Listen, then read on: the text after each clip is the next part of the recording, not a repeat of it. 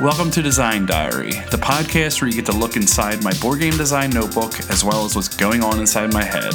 We look at a new word each day from the sense of mechanics, tone, theme, or inspiration for a full game. Today's word is Menagerie. A place where animals are kept and trained, especially for exhibition. A collection of wild or foreign animals kept especially for exhibition. It's almost the same thing.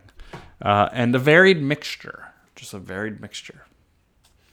So I know of menagerie as a varied mixture. I have no clue. I never knew about the the animal uh, the origins. So it originally meant management of a household or farm or a place where animals were tended. This is like 1600s. Um, it was adopted by English speakers, dropped the housekeeping aspects, applying it specifically to where circuses and other exhi- exhibitions kept show animals. And without really even reading that, that's kind of where I went with my with my idea. And uh, I'll just get into what I thought because I had, and it's it had to do with this other thing that that I'll work my way around to, but I went on a trip with my kids to a a like a camp, like an outdoor. It wasn't even like it was like a camp, but it was like for bird watching and some other things.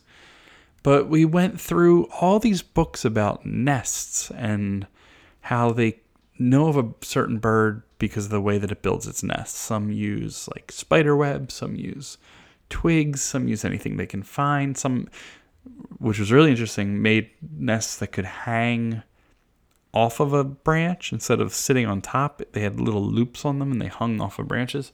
And all that was really cool. And what they had there was a bunch of nests that were abandoned and never completed. And it made me think, why were those nests not completed?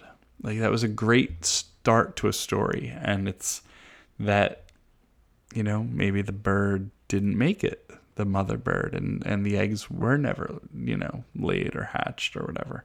Maybe uh, they made a new nest somewhere else. Um, it, there, there's so many different directions I could go in. So what I thought was that there was like a collector of of animals, and let's just say, like, like the collector in like the Marvel universe and things like that. But you have this person who's collecting all these wild animals, and they're all in little cages. It's almost like a personal zoo and uh, it's almost like their nest. And what happens when they just don't come back one day? And you've got these animals that, you know, it's kind of a morbid thought that some of the animals aren't going to make it.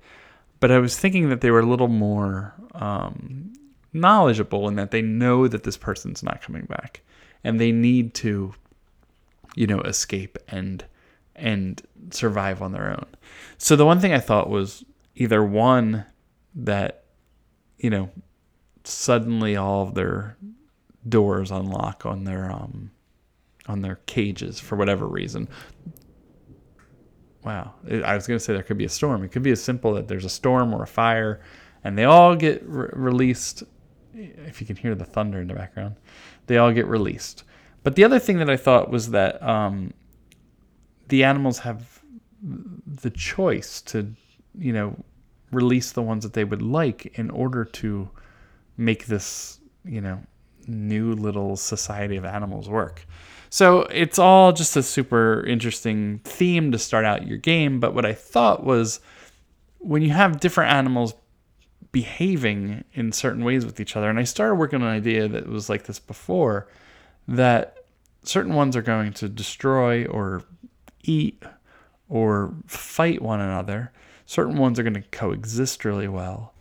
So that's about where my notes went. It was almost the start of a story, the start of a you know, the inspiration for a game and and what can happen when it was two different things when a mother or father does not come back and there's a variety of animals or, or young creatures of whatever type that have to now coexist. The menagerie is thrown together, was never together before they were stopped by a mother or a father or walls or whatever it is. And now, what happens once these are all thrown together? And a game can start there and it can go in very many places. But guess who does not have the places today because his design diary is very brief because uh launched a Kickstarter and been been working so hard on it I haven't taken a break to think about designing games. It's hard. It's hard to do this every day. And some days you have five sentences.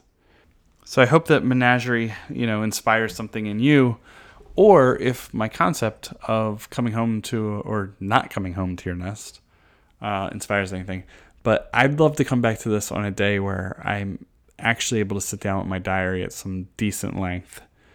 Um, it's been hard running this Kickstarter campaign or launching it. Today was the big launch, and it was just a thousand emails, which is great, but it's just uh, it. I did not have any breathing room today. So I have a couple notes. I have the definition. I have this ready to come back to at some point. All right, so I'll catch you tomorrow with an episode with Rob, uh, which we already recorded. So there's some breathing room, and then uh, back on track on Thursday.